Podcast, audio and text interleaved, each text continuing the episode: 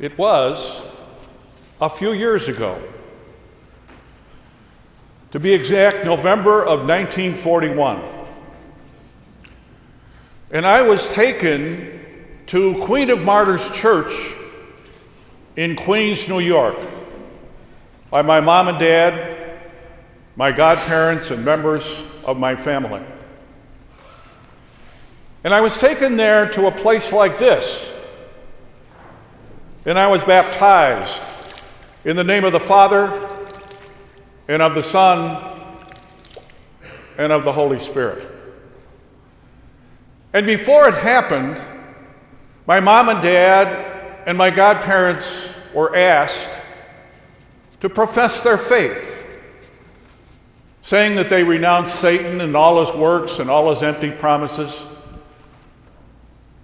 and believing in the Father and the Son and the Holy Spirit. Now, it was a few years ago, and I have no memory of that event. But I heard the stories more than once. What happened?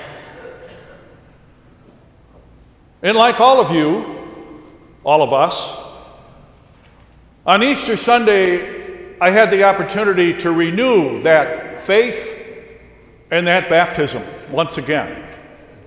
We shared it together.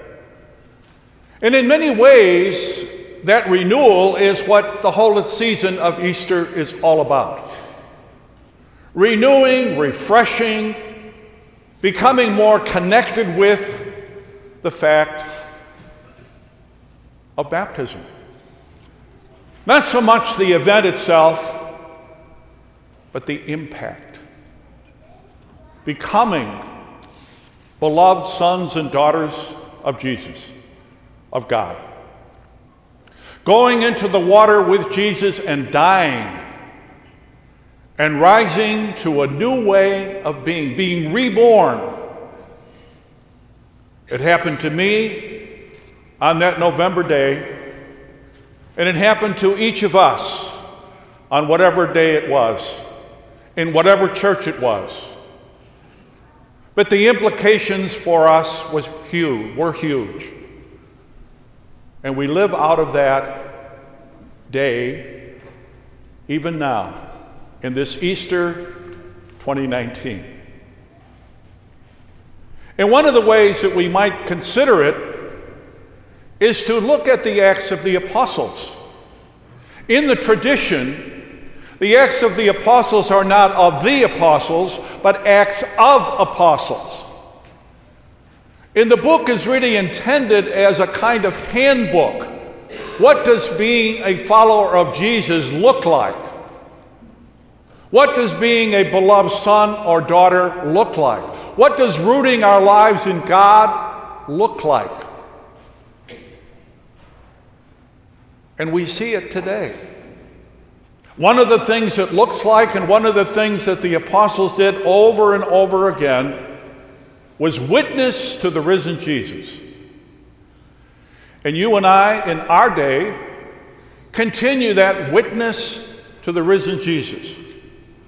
That out of our baptism, grounded in our baptism, grounded in this relationship of being a beloved son or daughter of God, we witness we show the world. We, and it's not so much that we get up and give a homily or talk like Peter and the rest of the disciples did in the story, but our lives talk.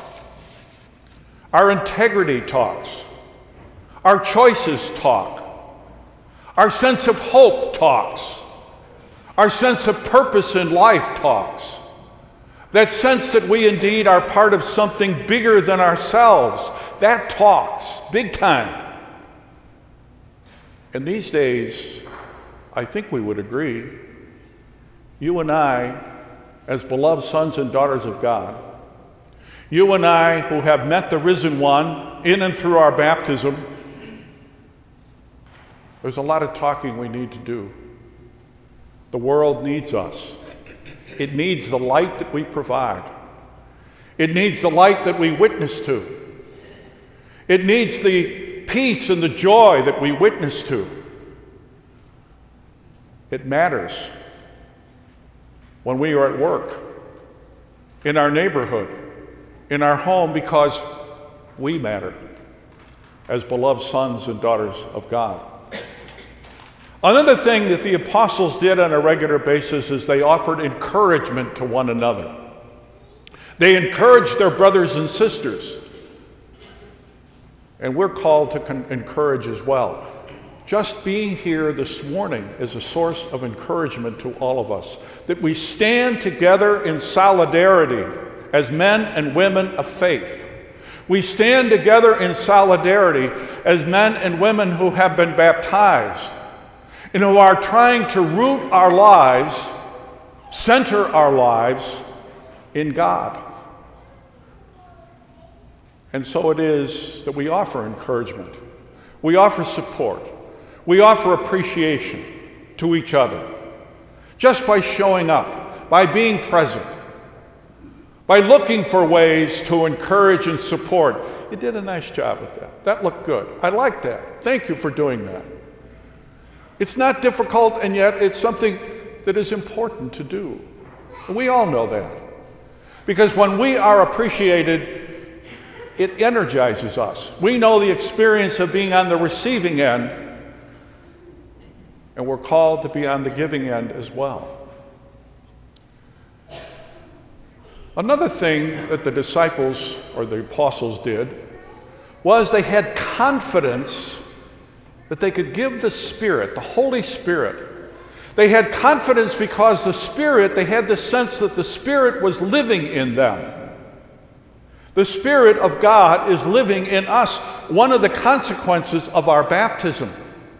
The Spirit of God lives within us, and we give that Spirit when we live out kindness, care, sensitivity, compassion understanding, patience. When we live those values or virtues or whatever you want to call them, we're showing the Spirit. We're giving the Spirit. And then when we use the gifts that we have been given, our talents, we are giving the Spirit to each other and to the world.